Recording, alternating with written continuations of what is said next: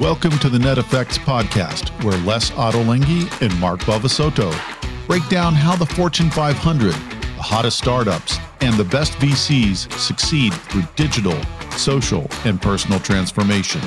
And now, here are your show hosts, Mark Bavisotto and Les Ottolenghi. It's our pleasure to welcome the woman who taught Oprah about sex while enjoying hiking in her free time, the professor of psychology at UNLV, Dr. Marta Meana. Welcome to the program, Marta. Thank you very much. My pleasure to be here.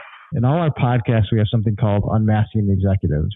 So, what is the story the world doesn't know about Marta that will help our audience get a better understanding of what shaped you as a person? Well, there's many stories, but one of them is that I've always done things unconventionally. And uh, I'm a very curious person who likes to try a lot of different things. And when you look at my journey, you will see that I have, in fact, done things that are very different and have learned from each one of them. Let's then now dive into your, your backstory a little bit and how you went from an advertising agency mm-hmm. to the world of psychology. Can you give me a little bit more background yeah. on that journey? So, you know, I got a couple of degrees in English literature, and uh, there aren't too many jobs out there asking for a master's in English lit. So I thought, what can I do with this? And I decided to pursue a copywriting career. But of course, I had absolutely no experience as a copywriter because I'd been in academia doing this graduate degree. So I sat over a weekend and made up a bunch of ads as if I were a copywriter and I shopped them around and I got my first copywriting job. And after doing that for a bit, I opened up my own small uh, agency, communications and advertising. And we had some wonderful accounts. Uh, we did the annual uh, report for Air Canada for a number of years. So it was a lot of fun. I was good at it. It, it was exciting, but I knew it wasn't my real dream.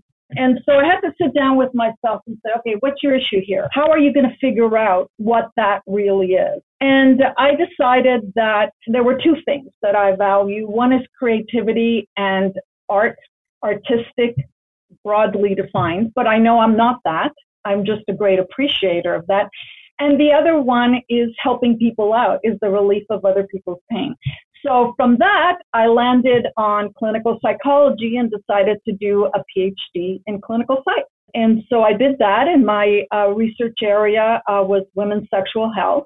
And then I got my first academic position uh, here at UNLV. I went up the ranks to a full professor. And then, uh, then President Neal Smatresk uh, contacted me and said that he would really like me to be senior advisor to the president. I was a little hesitant because I was a scholar and really happy doing what I was doing, but I thought, hey, it might be really interesting to kind of get a bird's eye view of how the university works. So I said yes. I did that for a year. And then he talked me into becoming the dean of the honors college, uh, which I did for six years. And then the chancellor of the Nevada System of Higher Education and the Board of Regents approached me about being president when my predecessor had departed. So a lot of different things, a lot of different positions, but one of the things that's curious is that I did not go seeking any of these positions out. They all found me. Is that now a leadership direction that you take? In other words, is that a common theme for you, but also a practice that you would suggest to others? Uh, you know, I mean, I would say to others who really are interested in leadership to to to possibly uh, be more intentional than I was. What I did is I try to be the very best that I can be, no matter what I do. And I kind of went through life thinking that that's what everybody does, right. but actually, it's not true. And so if you really go that extra mile, you know, you'll find that there's very little traffic on that part of the road. And so people recognize that you really give it 150% and then come and get you. So I'm not necessarily saying if you want to be a leader that you shouldn't try to be one, right. uh, which is kind of what I, I wasn't trying to be one, but just be excellent. It'll be noticed. You said something that I thought was interesting, and obviously you've succeeded in what we call now the digital age or the, this networked age at the highest level, university president. I don't know there's some sort of like position higher than the university president, but I think that's it. Um, so you've been at, at, the height in leadership, and it sounds like every time in your journey, you've done that. You mm-hmm. talked about creativity and this ability to think differently. How, how, essential has that been to, even though you say you're not creative, but how essential has that been to your leadership style and your success? Well, I wouldn't say I'm not creative. Uh, what I meant to say is I'm not an artist, formally speaking. I'm not a musician. I'm not a painter. Right. But creativity means an enormous amount to me because there are a gazillion people doing conventional things the way they've always been done. And that's not how you're going to stick out. That is not how you're going to be noticed. That's not how you're going to change the world. And so I think creativity is essential. And in order to be able to do that, you have to be willing to fail because creativity means thinking about things differently. And when you do that, you take chances, and sometimes it works and sometimes it doesn't. And does that mean that when you look at creativity, you're thinking, because you just used a, a big statement there, which uh, I mean, kind of like it was like you were thinking before, everyone's going to perform at their highest level. You're like, I'm going to go change the world. So is that part and parcel of what how, how people, and, and certainly that's how you thought, but how everyone should be thinking about things when they try to be innovative? Well, it's about engaging. So I'm a leader that's very relationship focused. And the way you engage people in relationships is by hooking them in. And you don't hook them in by doing what everybody else is doing. So even as a teacher, as a professor, you know, you walk into that classroom and you got a bunch of kids, you know, with their heads on the desk thinking, oh, here we go again. And you say, how am I going to break through that? How am I going to wake these folks up? And I think it's true in business. I think it's true in art. I think it's true in everything that we do is you want to engage and you don't engage by doing things the way they've been done for a hundred years. Our show, Net Effect, is about digital transformation, social transformation, and personal transformation. And our listeners are looking for what are the changes that they can perceive or understand from leaders like yourself. So, has that engagement model changed in the digital age, or how has it changed your style in leadership in the digital age? You know, it's ironic because we all went into lockdown and we weren't meeting each other in person. And yet, in some ways, there has been a much wider engagement by a much wider swath of people in all sorts of activities because the technology has actually facilitated that. So, to give you an example, if I did a town hall at the university as president prior to the lockdown, I'd be lucky to get 250 people in that room. When we did it remotely, we had over a thousand people. Wow. So that's the irony of it, right? Is that, you know, everybody complains about it's not as personal. And yet, in some ways, it's more. Even when you're doing a Zoom call, you're never that close to somebody's face right. if you were in person without right. getting in trouble. Right. Uh, so I think that we have to take this moment and really kind of not just go back to business as usual, but to say, what did we learn here that's actually better than the way we were doing it before? And what do we want to keep that we stopped doing because of the lockdown and maybe even enhance because we've now realized how important it really is? And when you think about those lessons, because we do have a number of listeners who are thinking about their careers and thinking about also how to balance their lives and so on, do you think that there we have certain techniques you know, we have obviously the example of Zoom. Do we have other techniques that make that leadership role or for that matter, the ability to grow in one's career easier because we're more digital, because we have better connectivity? Yeah, I mean, I don't think we've even really appreciated how multifaceted the changes are and are going to be. But definitely, now it doesn't replace a lot of, as I said, a lot of the more old fashioned kind of person to person networking. But I'll give you an example. So, one of the things that I've always done, not just as a leader, but just as a person in my field, is I lean into my discomfort. So, the minute that I hear about some development that makes me go, oh God, I don't, I don't think uh, I'm going to enjoy that. I do the opposite of what I feel. I lean into it and I say to myself, how can I use that technology? And instead of thinking it's not going to be the same, it's how do I make it great? So right now I'm in the process of designing a course in human sexuality where I've thrown myself into it with a graphic designer, with a videographer to say to myself, I want to see what is the very best product I can do with this technology. And I have to tell you, I didn't start from a place of comfort. I started right. from a place of, oh, that'll never be the same as, you know, me in front of a class. So I think leaning into our discomfort is a very important quality for both leaders and just uh, people who want to innovate. And that, as you were saying, this idea of leadership and challenging yourself in an age with, with a lot of change. That sounds to me like this is how you need to be thinking in this digital world, right? If you're going to really mm-hmm. start, I mean, you've had already a remarkable career, and here you are. You're like, nope, I'm going to go learn something new. I'm going to go right. make a difference with it, right? Yeah. I mean, I, I think that's a tremendous lesson. The biggest enemy is getting comfortable, right? Leadership positions are really tough. Being the president of a public university yeah. is a really tough job. And I understand the temptation. Okay, as long as like I'm just uh, keeping the thing running, you know, then we're good, right? Terrible, terrible strategy. You have to get in front of everything if you really want to make an impact we'll touch back on leadership a little bit, but I have to know. I'm super curious, right? We touched on this a little bit in our in our pre-interview, but how did you end up on the Oprah show? so what happened is that um, a writer, uh, Daniel Bergner, did an article for the New York Times Sunday magazine on three up-and-coming uh, researchers in the area of women's sexual health, and I was one of them. And the article was primarily about female sexual desire. As, as I'm sure you all know, female sexuality has not always been privileged to the same extent as male sexuality. And so we were researchers who were really trying to bring to the fore how uh, women experience their sexuality. Well, apparently, uh, Ms. Winfrey read the article in my work and was interested in uh, having me on the show, and they contacted me, and that's what I did.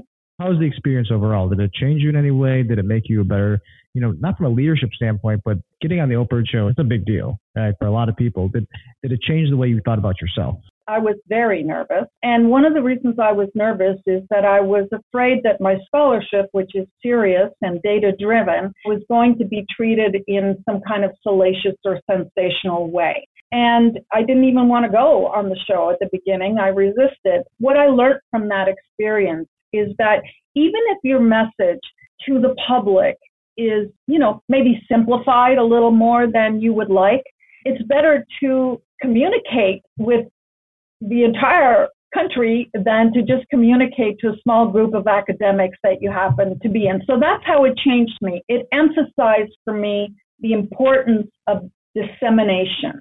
And I think that's true even in businesses, not just in academia, is how do we share our knowledge and our innovations so that uh, the biggest group of people possible can have access to it that's great advice. And you know, it's interesting because I know I do know a few people that kind of have been in the world of psychology and then moved into business. But from your aspect, you know, being a clinical psychologist, what is the crossover like into the business world? Like, how did it shape you as a leader?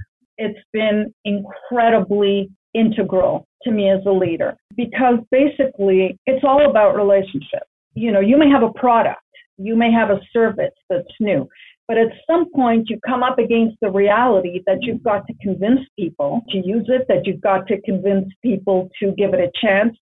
So it, it's all about communicating and also understanding the barriers and the hesitancies that people have about ideas.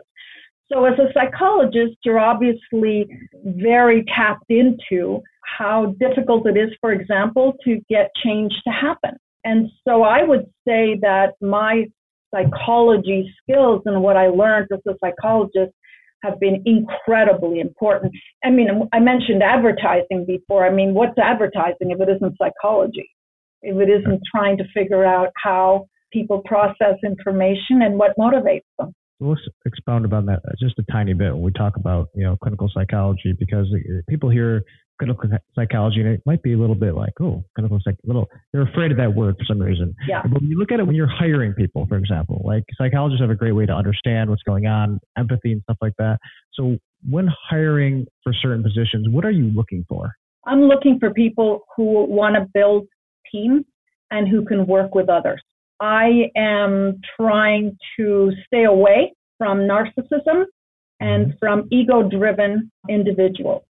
So when I am interviewing or assessing someone for my team, I'm assessing for someone who's going to be mission focused, who's not going to be focused on who gets the credit, who's going to be focused on a goal and be willing to work with other folks without worrying about, you know, who gets the credit for what. Very important quality. And how do you tell that in an interview, right? I mean, I'm sure with your background, you can pick a narcissist out a mile away, but not just from a narcissism standpoint. What is one question that you may ask a particular candidate that really says, okay, this may or may not be the right person? So, one question would be tell me about your biggest accomplishment in your field and tell me about your biggest failure. And the way people talk about those two things will tell you very quickly in which camp they lie. What is the best answer that you've ever heard, if you remember? It's just like, I heard this, I was like, damn, that was great. That was exactly what I was looking for. I can't give you one very specific answer, but one quality in the answer would be giving credit to other people they worked with. How many times a person says I, I, I, I, I in an answer tells you a lot. So the complete opposite of a narcissist, correct? Yeah. well, I mean, you know, you want to have a, a healthy ego. You want to be confident. But yes, that would be correct. That's sage advice. I mean, many of our listeners are looking for guidance on how to become better leaders and how to identify and mentor others in their organization, whether that's in the public sector or the private sector. What do you think it takes uh, from, because this is a question we get asked a lot, what, what do you think it takes to properly mentor an individual or a group? Well, it takes an enormous amount of generosity because if you're really going to mentor somebody, it is time consuming. But the way I always start my mentorship relationship is I say to people, do you want to be good or do you want to feel good? Because to be good, there are times where I'm not going to make you feel good because I am going to tell you how you can do something better than you're doing it. So if you just want to feel good, then you're not going to enjoy my mentorship. If you want to be good, you are. And that's a big distinction because we're, we've become a culture that is expecting compliments and and positive reinforcements all the time. Yep. And I don't think we grow that way. I think if you give positive reinforcement for everything, it becomes meaningless.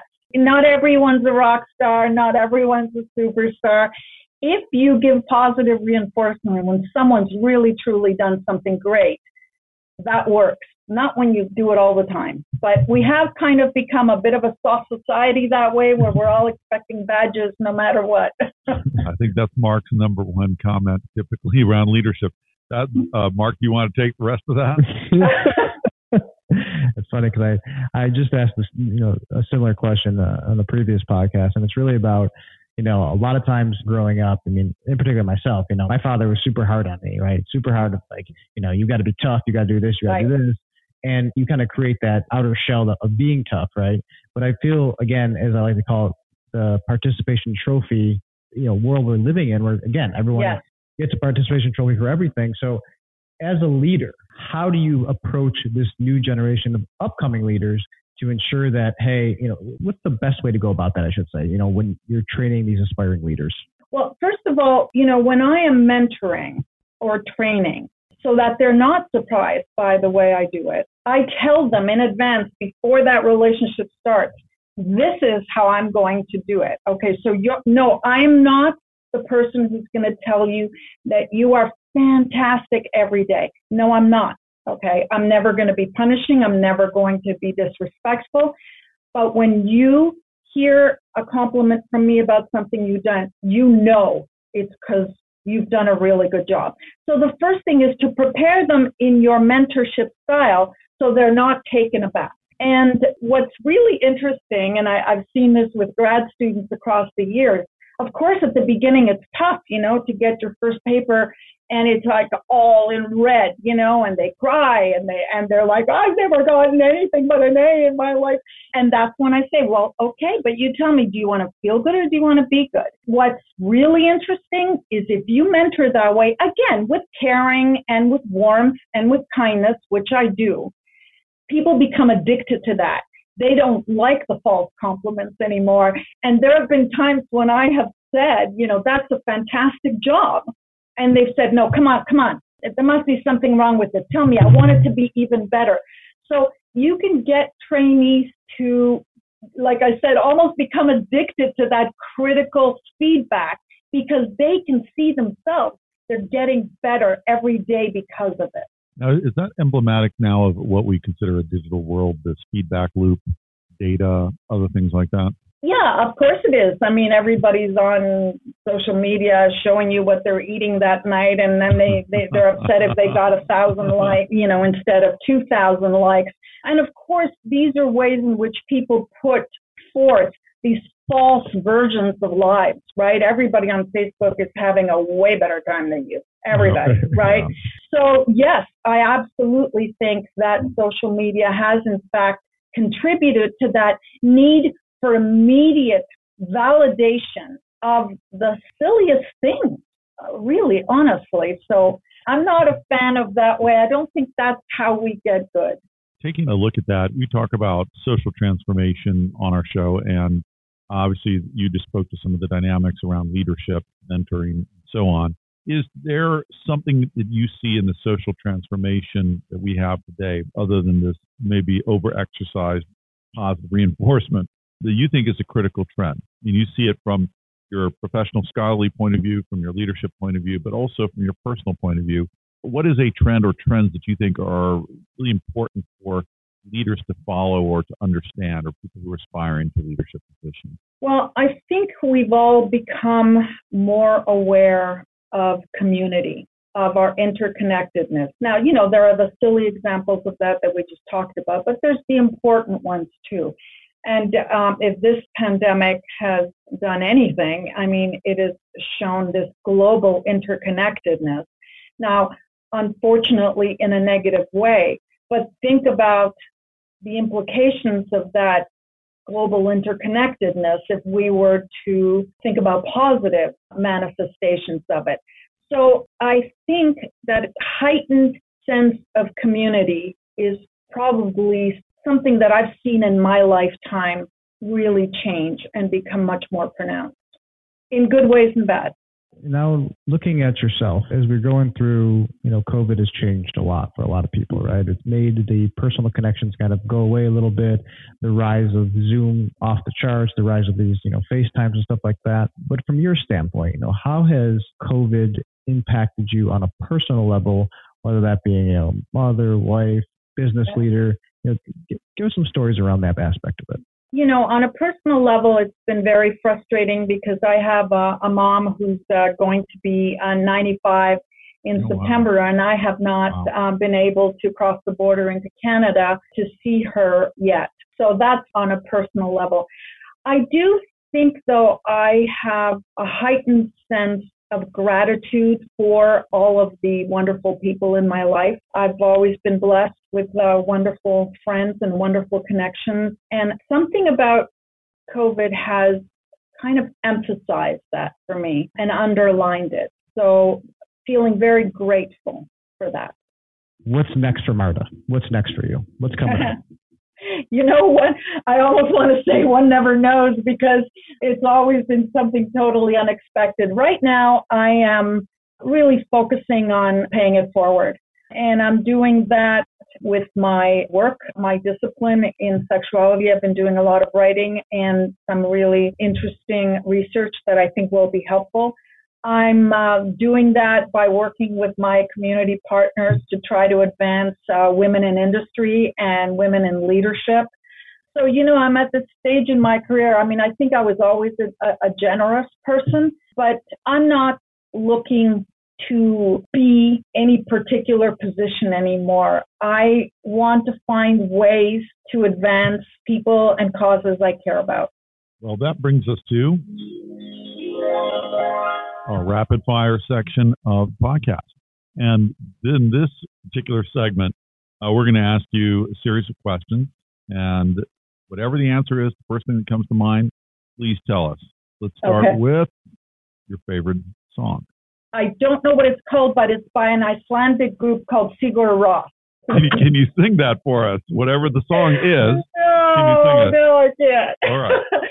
But, but there must be something. Did you go to Iceland?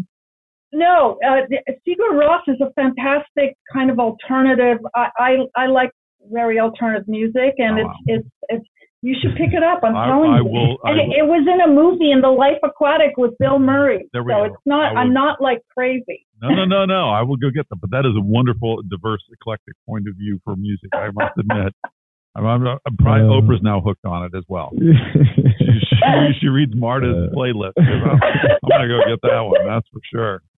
Aw- awesome. Uh, but favorite superhero? Well, of course, Wonder Woman. Yes, Okay. yes. Uh, Wonder Woman's awesome. I have, I have a cousin who looks just like Wonder Woman, but she says I'm not Wonder Woman 1984. I'm like Wonder Woman 1960 something. it's hard to look like Gal I Gadot. She is gorgeous. She's amazing. Um, your favorite movie? My favorite movie, you're going to find it off the beaten track again, is Babette's Feast. Oh, but that's Pete's Uh, great. Yeah, a Scandinavian film that I is one of my favorite movies. That's fantastic. favorite book?